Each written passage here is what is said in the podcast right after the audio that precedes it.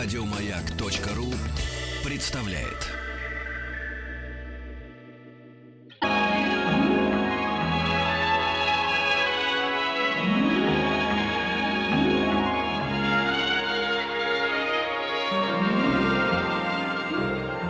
Уральские самоцветы.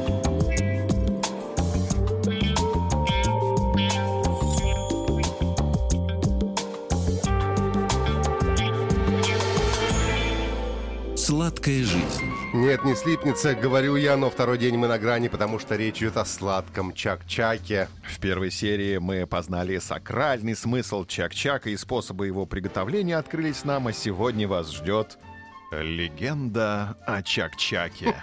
Напомню, что хан Булгарии однажды решил женить своего единственного сына, мы вчера остановились на этом, и захотел, чтобы на свадебном столе стояло новое угощение, которого свет не выдавал. Тогда он составил техническое задание для древнебулгарского маркетингового агентства и указал такие характеристики, пишет хан Булгарии. «Хочу, — говорит, — чтобы и повелеваю, чтобы вы придумали такое угощение, чтобы оно удивляло всех, простотой приготовления, чтобы долго не портилось и при этом не теряло своих вкусовых качеств.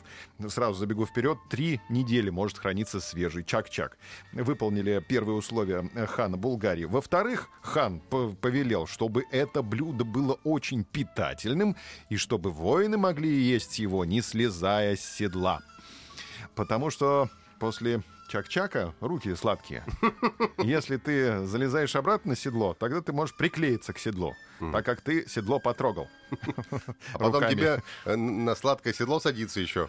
Да. Третье, повелел хан, Главное условие, чтобы это блюдо могло украшать, украшать любое торжество как символ и олицетворение всего народа Великой Булгарии. Ну и чтобы не стыдно было его не только подавать на стол лучшим гостям и отправлять в качестве гостинства в дальние страны, и чтобы там за морями попробовали это блюдо, и чтобы приехали к нам. В общем, развивал всячески въездной туризм.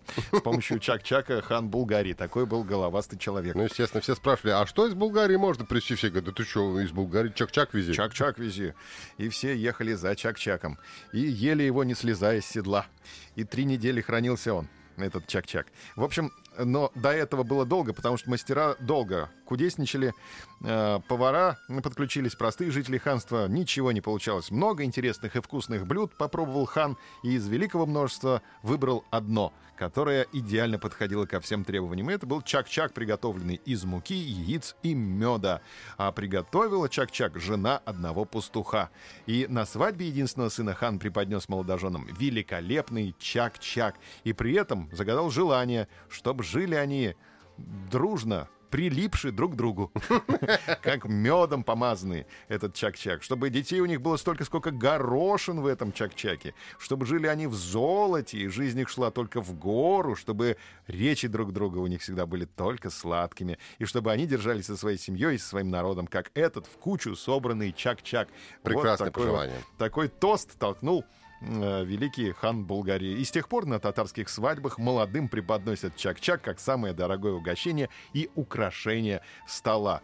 Э, хранится чак-чак, я уже сказал, три недели. Едят его обычно руками, а если поел чак-чак, на седло не садись. Не садись. Да, и иногда можно разрезать на маленькие кусочки, если он большой формы. А так целиком в рот сразу чак-чак. А завтра мы продолжим, и я расскажу вам, как отличить таджикский, бухарский, казахский, башкирский, татарский чак-чак друг от друга. Чак-чак. Нет, не слипнется, ребята, и сегодня не слипнется. Продолжение следует. Еще больше подкастов на радиомаяк.ру